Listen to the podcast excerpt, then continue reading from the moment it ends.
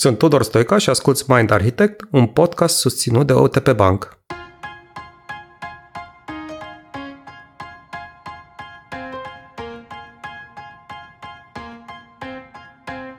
Să fii sănătos și să te simți în formă este extrem de important, indiferent de vârstă. Episodul de azi este dedicat îmbătrânirii, un subiect care ne preocupă pe toți, dacă te gândeai că moștenirea genetică are un impact major asupra longevității, vei afla că lucrurile nu stau numai așa. Vom vorbi despre aspectele neuroștiințifice din spatele îmbătrânirii și despre ce poți face pentru a te bucura de anii bătrâneții, care pot reprezenta chiar și o treime din viața ta.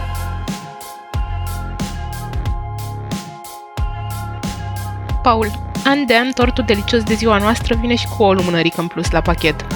Și dacă se mai adaugă și câte un rit sau apare vreo durere, poate nu ne simțim prea grozav. Care e treaba cu îmbătrânirea și când putem spune despre noi că suntem bătrâni? Cred că dacă aș putea să răspund, Anca, la întrebarea care e treaba cu îmbătrânirea, podcastul nostru ar deveni cel mai de succes produs din lume, probabil. Și cred că mi-a plăcut mult cum ai frazat-o. Mie mi-a plăcut mult tema episodului ăstuia din perspectiva faptului că e ceva ce ne preocupă pe toți, toți trăim asta și ar fi interesant să înțelegem un pic factorii care o influențează. Uh, e o discuție unde eu și simt să fac un disclaimer așa la începutul episodului și anume că eu n-am expertiză de regenerare sau nu știu, clinici de rejuvenare sau mai știu eu cum să numesc uh, Uh, locurile astea. Eu ce aș vrea să povestim e un pic care sunt aspectele astea neuroștiințifice din spatele îmbătrânirii, pe care dacă o privim din perspectiva asta neuro și cu un pic de trimitere la episodul nostru din sezonul 1 despre creier, minte și relații, trepiedul sau triunghiul care ne sprijină viața, putem să vorbim de două mari componente. Una subiectivă care are legătură mai mult cu percepția noastră despre trecerea timpului, de asta pe unii poate să ne bucure sau să ne întristeze lumânarea în plus de care povesteai tu, plus senzația de vitalitate, stare psihică generală și așa mai departe. Și a doua e componenta fizică, care are atât o amprentă neuroștiințifică în sensul că odată cu trecerea timpului apar niște modificări în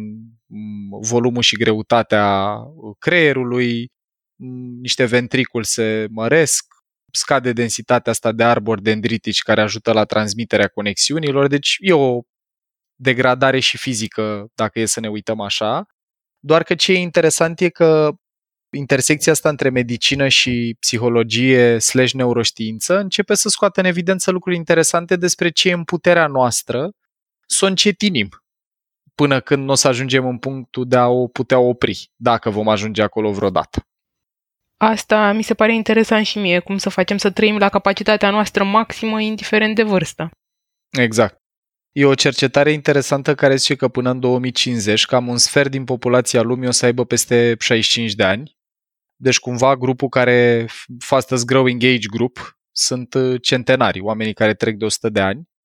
Și e interesant că, de exemplu, aceeași cercetare zice așa că dacă erai născut în 1900, probabilitatea să trăiești până la 100 era mai mică de 1 la 1 milion, pentru femeile născute în uh, țări înstărite, înstărite azi, probabilitatea e cam de 1 la 50. Deci e fascinant ce au putut să facă tehnologia, nutriția, îmbunătățirea serviciilor sanitare. Practic, acum statistica la nivel mondial, pe medie, e cumva că poți să trăiești liniștit peste 70 de ani, cei mai mulți dintre noi chiar peste 80. O discuție interesantă pe care noi o să o cam adresăm în episodul curent e cum poți să faci să fii sănătos cât mai mult, pentru că scenariul ideal e să treci de 100 și să fii sănătos până aproape de finalul vieții. Să-ți păstrezi și tonus fizic și psihic, nu doar să-ți reziste biologia dincolo de 100 de ani. Scenariul de coșmar e ăla în care trăim până pe la 120, cam care vârsta asta de 120 pare să fie limita biologică la care rezistă corpul nostru, e o femeie foarte cunoscută din uh, Franța care a trecut de 124 de ani. Sau asta e vârsta la care a murit, de fapt, a trecut de 120 și ea până la 110 ani uh, are un nume, o să încerc să mi-l aduc aminte, Calmen, Calmen, ceva de felul ăsta, nu știu exact. Numele de familie e C al M N T, dar nu, I'm not good at French. Și uh, e fascinant că ea până la 110 ani putea, de exemplu, să urce scările până la etajul 2 unde locuia, mergea cu bicicleta, mintea era în continuare foarte funcțională. Deci ea era cumva cea mai bună, cel mai bun exemplu din ambele lumi. Și o biologie zdravănă până semnificativ peste 100 și un tonus fizic și psihic bune. Paul, voiam să te întreb în contextul acesta. Dacă ne gândim la corp și la creier, mm-hmm. au același ritm de îmbătrânire? Corpul, din câte știm, îl antrenăm mai ușor și sunt niște reguli aici. Dar creierul, cum facem? E foarte interesantă perspectiva asta. Răspunsul e și da și nu la dacă au același ritm. În sensul că e legătura asta foarte puternică între creier ca organ, minte și respectiv corp și cum comunică unele cu cele, un, unul cu celălalt. Și practic, dacă, de exemplu, spui corpul în mișcare, hai să, lăma, să vorbim concret. Unul din cele mai practice lucruri pe care le putem face pentru a ne ține creierul tânăr cât mai mult timp e să facem exercițiu fizic. Și cumva foarte interesant, știi, de la mantra asta cu mens sana incorpore sana până la incorpore sano până la realitatea faptului că în momentul în care ne punem corpul în mișcare, e chiar o teorie care spune că creierul nostru a, eval- a evoluat pentru o mai bună acuratețe motrică, deci pentru, miș- pentru, a, pentru a-l ajuta pe corp să se miște cât mai bine în lumea în care am evoluat. Chestia asta solicită foarte multe regiuni corticale. Hipocampul, de exemplu, de care am povestit noi, care are mare relevanță și în felul în care memorăm și învățăm, e aceeași regiune care se ocupă cu orientare spațială. Și atunci când te miști, de exemplu, când uh, mergi pe bicicletă sau când alergi sau când uh, faci hiking pe munte sau uh, orice altceva care necesită navigație sau orientare, practic activitatea aia fizică, care e benefică și corporal, îți ține și creierul în mișcare. E o cercetare foarte interesantă care arată ierarhia sporturilor din perspectiva elevației stării de spirit, cât de bine te simți după ele. Și pe locul întâi aveți vreo intuiție care e cel mai benefic sport, sau tip de sport, hai să o iau altfel, cel mai benefic tip de, tip de sport pentru stare de spirit? Cred că unul care te solicită super mult. Mă eu zic că, la ce... eu zic că mersul pe jos. Și eu aș zice mersul pe jos.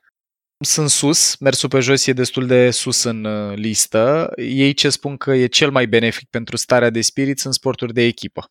Popular sports, zice cercetarea, adică sporturi în care în esență din astea, fotbal, basket, volei, tenis în care nu doar că îți pui corpul în mișcare și implici și creierul, dar și interacționezi social.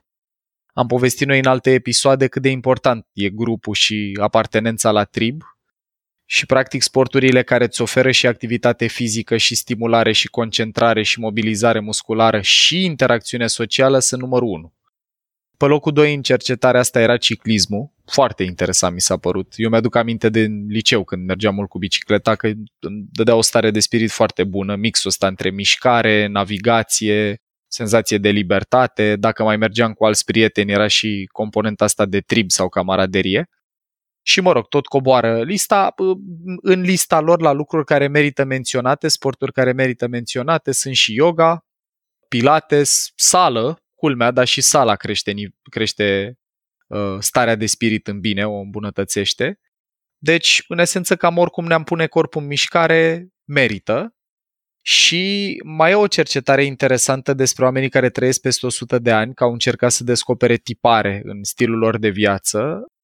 Un tipar interesant despre care poate povestim mai multe e că se mișcă natural. Adică trăiesc în comunități și medii care le mobilizează corpul în fiecare zi, îi pun în mișcare și asta le încetinește îmbătrânirea palpabil, dar nu o fac într-o manieră din asta, cum să zic eu, artificială, cum o facem cei care trăim în mari orașe, gen ne ducem la sală unde alergăm pe bandă sau, uh, nu știu, alergăm pe Bulevardul Chiselef în tot eșapamentul mașinilor care trec pe lângă noi și e interesant la, la centenar că cei mai mulți dintre ei nu practică sporturi de performanță sau nu au o viață atletică extrem de intensă, dar să mișcă în fiecare zi. Aici chiar voiam să intervin un pic, am și un, uh, un exemplu. Deci am descoperit un TED a unui tip pe care îl cheamă Dan Büttner, Bue t n r și care se numește mm-hmm. How to Live to be 100 Plus, adică cum ah. să trăiești, să trăiești, cum să trăiești mai mult de 100 de ani. Și tipul zice așa că a făcut uh, o cercetare, deci a fost un proiect amplu, s-au descoperit cinci așa numite blue zones, Mm-hmm. definite ca Foarte zone din lume interesant. cu cei mai mulți centenari. Zonele sunt uh, Icaria în Grecia, Loma Mhm. Londa în California, Sardinia în Italia, Okinawa în Japonia și Nicoya în Costa Rica. Okinawa Ce am, este uh, de unde era Mr. Miyagi, Mr. din Miyagi, Karate exact. Kid. Pentru Și fani. el zice acolo că um, au descoperit nouă numitoare comune împărțite în patru categorii. Partea interesantă pentru mine, ca și exemplu personal, a fost că pe site-ul lor, pe bluezones.com, există un test gratis. Bine, ca să-l faci, trebuie să te înregistrezi, să-ți faci acolo un user și o parolă, dar îți faci un test de longevitate care îți calculează speranța de viață și după cele nouă numitoare comune împărțite în patru categorii identificate la acești longevivi din uh, Blue Zones, partea interesantă pentru mine a fost nu că am găsit neapărat rezultatul mulțumitor, că mai am niște ani de trăit, dar mai Așa. ales am găsit uh, recomandări. Da, deci uh, zice că undeva e departe momentul când se va întâmpla. Dar uh, cel mai interesant a fost uh, recomandările pertinente Mhm. pentru astea patru categorii. Și aș Cum vrea se să le numesc. cheamă site-ul pentru oamenii care ne ascultă, că e relevant? Bluezones.com Ah, ok, ok. bluezones.com bluezones.com. Ok, Da. super. Și Perfect. ei au descoperit așa, numitorii ăștia comuni la oamenii centenari din zonele respective, Da. ar fi patru categorii. Mișcarea naturală, exact ce ziceai tu. Și m-a surprins uh, Dan Butner în TED că a, a zis la un moment dat surprinzător, oamenii ăia nu fac sport, a- așa cum îl definim noi, cu, nu știu, Da. gantere, cu Da, Dar da. uh, mișcare naturală și de acolo exemple, femeile din Okinawa care șezând uh, pe jos, pe podea, se ridică de mai multe ori pe zi. Deci mișcarea naturală e un aspect. Al doilea e perspectiva corectă asupra lucrurilor și foarte important partea de de conectare, de odihnă, ce mai vorbim noi și cu somnul. Da. Al treilea lucru e alimentația înțeleaptă. Ei nu zic acolo să nu mănânci carne sau să mănânci nu știu ce, dar au dat niște tips and tricks foarte interesante. De exemplu, un pahar de vin pe zi sau să Mhm. mănânci mai multe legume. Da. Și Da. ultimul și exact ce ziceai și tu înainte, relațiile de conectare. Adică în toate zonele astea sunt uh, oamenii Trăiesc în aparțin triburi unui și în trib. comunități. Exact. Exact. Exact. Paul, Și ca E- să-mi închei asta, ca să Yes. zic că în cazul meu, aplicând, deci când am văzut rezultatul și mi-au dat recomandările, ce am descoperit este că dacă aplic niște principii relativ simple, îmi pot îmbunătăți speranța de viață cu 11 ani, ceea ce mi se pare foarte Bă, e tare. foarte tare. Eu după ce terminăm înregistrarea o să fac acest test, nu știam de el. Tudor? Nu, voiam, voiam doar să spun așa că discuția asta mi-aduce aminte de un episod uh, din uh, primul nostru sezon despre trepiedul vieții, știi? Adică relațiile pare că sunt în top, știi? Tot Că apar. Sunt, uh-huh, tot apar. Da. Construiesc un pic pe ce ne-a povestit Dorin, pentru că eu am auzit de Blue Zones astea la Neuroscience Academy, la o școală despre neuroștiințe pe care am făcut-o anul trecut și ei la școală, la episodul despre îmbătrânire, la, ca- la modulul despre îmbătrânire, povesteau despre zonele astea și mai aduc aminte așa, e- în, în Australia, de unde era profesoara noastră de la școala respectivă, ei au și făcut un Centenarian Study și mai sunt câteva, de exemplu Okinawa Study, Sydney Centenarian Study, pe care îl, cer, îl cita ea, New England Centenarian Study și uh, vreau să vă zic câteva tipare pe care le-au observat la oamenii care au ajuns la 100 sau au trecut. Foarte important sunt corelații, nu cauzalități, adică au observat uh, lucrurile astea la toată lumea studiată sau la o mare parte dintre ei, dar nu e atât de clar încât să spui, băi, dacă le faci pe astea, sigur treci de 100. E complexă ecuația. Cu toate astea, avem așa. În general, oamenii care trec de 100 sunt slabi, lin, au o conformație fără exces de grăsime și asta poate să aibă legătură și cu ce mănâncă și cu cât și cu când. Pentru oamenii interesați de subiect, tot așa, niște cercetări interesante despre efectele benefice ale unui, sti- unei alimentații controlate de călăreți e zona asta de intermittent fasting. Să nu consumi alimente decât într-un interval de 12 ore și preferabil mai puțin, 8 sau 10 și o grămadă de cercetare pe zona asta de fasting ajută la regenerare musculară, la resetul sistemului imunitar și nu e despre post negru să nu mănânci nimic toată ziua, Deci e interesantă zona asta cu alimentația. Nu e atât de mult despre ce, cât despre cum și când. După aia, în marea lor majoritate sunt nefumători. Persoana franțuzoica pe care am adus-o eu în discuție mai devreme a fost o excepție. Ea a fumat toată viața, dar ce spune Seara McKay, profa asta noastră din Australia, e că în cazul ei pur și simplu avea o genetică care tolera mai bine asta, dar marea majoritate a ăstora care trec de 100 nu, nu sunt fumători. Sunt oameni rezistenți la stres, deci, făcând trimitere la episoadele noastre anterioare, au un călăreț care poate să regleze bine elefantul sau au un elefant pur și simplu mai puțin temător. Au investit în procese terapeutice sau de altă natură cât să-și poată regla emoțiile mult mai bine.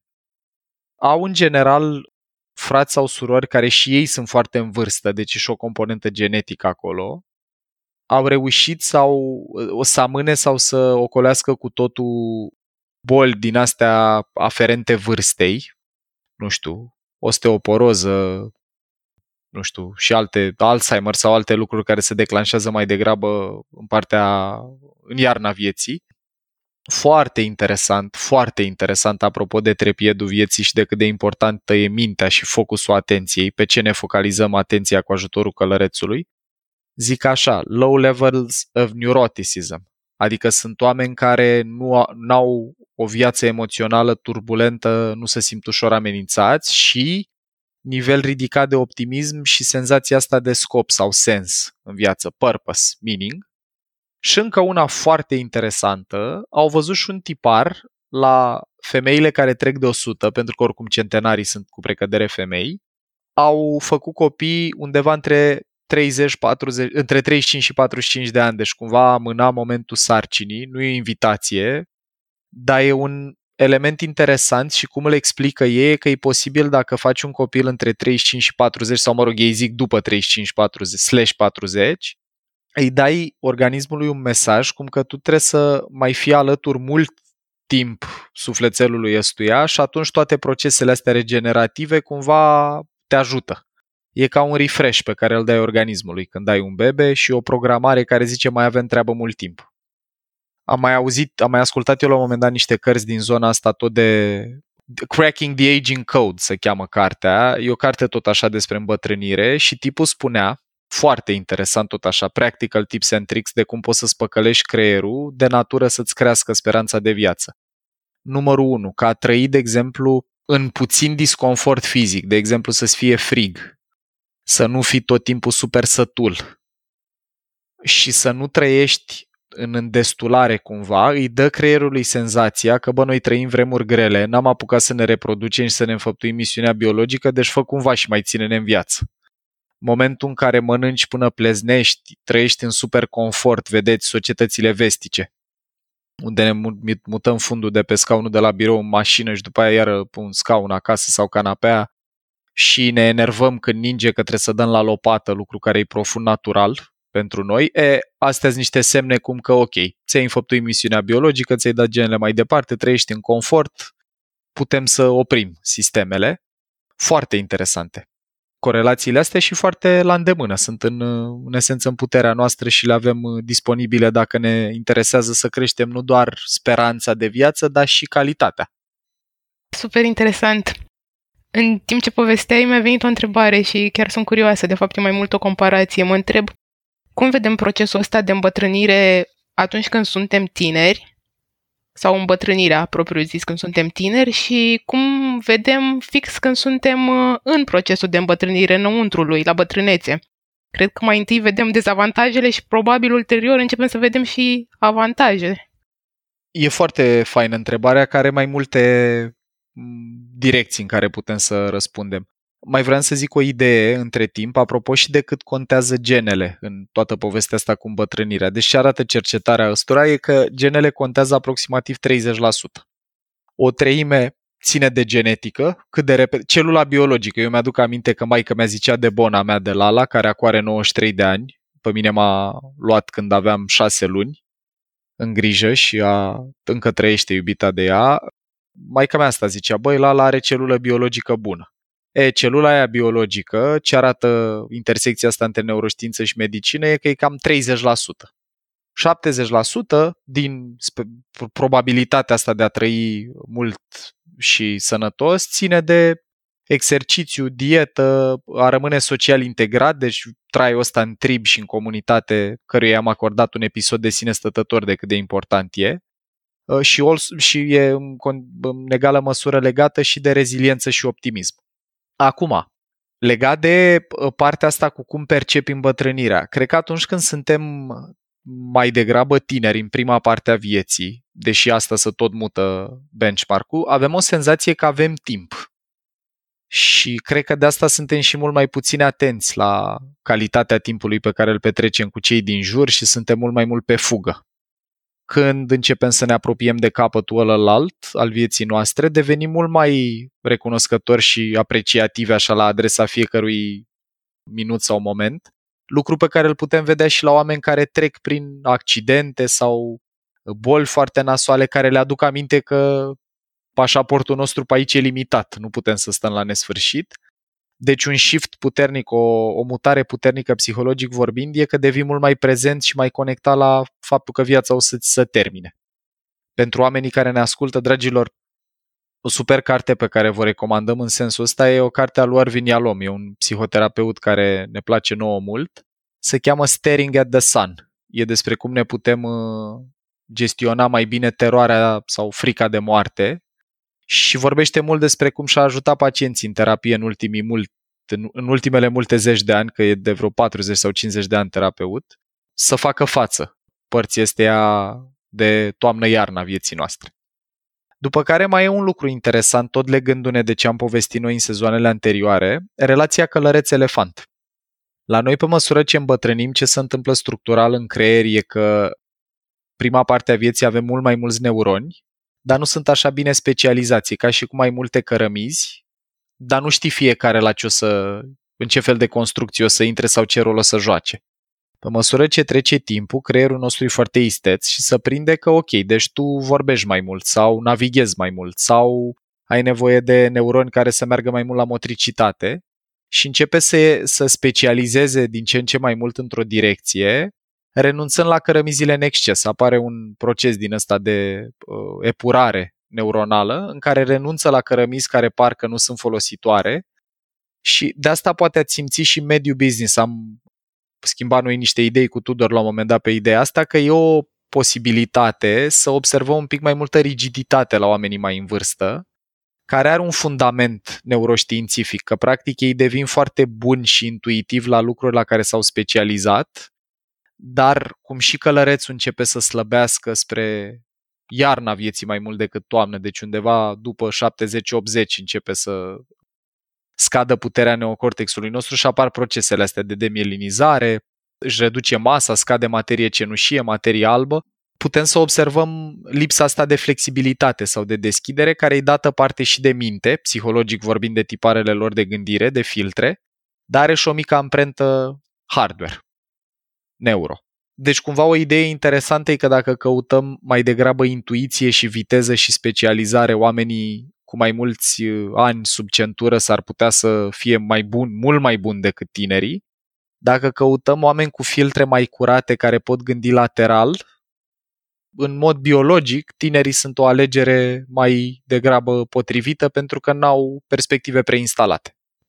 Paul, ne apropiem de final, dar înainte să ajungem la tips and tricks, mai am o întrebare. Uh, de ce trăiesc femeile mai mult decât bărbații? Asta e întrebarea la care mi-ar plăcea și mie știu răspunsul.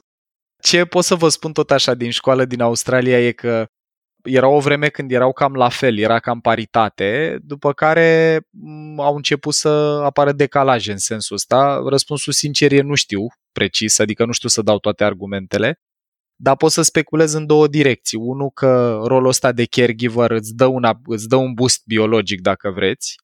Are profa noastră, Seara McKay, o carte care se cheamă The Female Brain și ea povestește acolo despre niște argumente neuroștiințifice în direcția asta și ca un cromozom X am impresia de, de rezervă, deci sunt și niște avantaje ușor biologice. Acum mai e și de observat faptul că în mod cultural bărbații sunt invitați la tot felul de chestii nesănătoase, cum ar fi să reprime emoție, mai ales tristețe, care arată o corelație destul de puternică, a reprima tristețe cu incidența de infart, de exemplu, când ții tristețe în tine și la PCM, la Process Communication Model, vorbim puțin despre asta la fazare.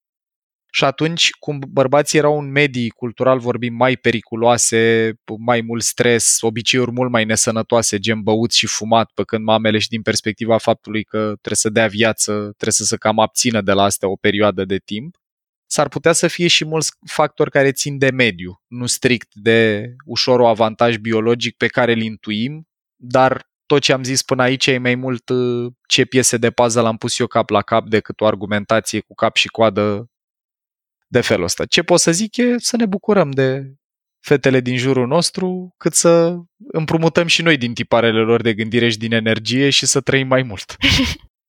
Frumos, da. Eu de încheiere vreau să spun celor care ne ascultă că le dorim uh, la mulți ani, dar nu doar atât, ci și frumos și sănătos și cu sens, trăiți în comunități cu oameni dragi care țin la ei, cu mișcare naturală, cu vin la ora 5 și cu un uh, stil din ăsta de viață care să țină acolo călărețul și elefantul cât mai mult uh, puternici și zdrave. Super, mulțumim, Paul! Mulțumim, Cu Paul. mult drag! Ai ascultat un episod din Mind Architect, un podcast al lui Paul Olteanu și al invitaților lui, Anca, Tudor și Dorin. Mind Architect este o producție Rodcast și poate fi ascultat pe Spotify, iTunes sau oriunde asculti podcasturi. La Mind Architect contribuie cu vocea lui și Vlad Bogos. Abonează-te la podcast pentru episoadele viitoare, iar dacă vrei să ne susții pentru a continua producția acestui podcast, intră pe mindarchitect.ro în secțiunea Donează sau dă-ne un share în rețeaua ta.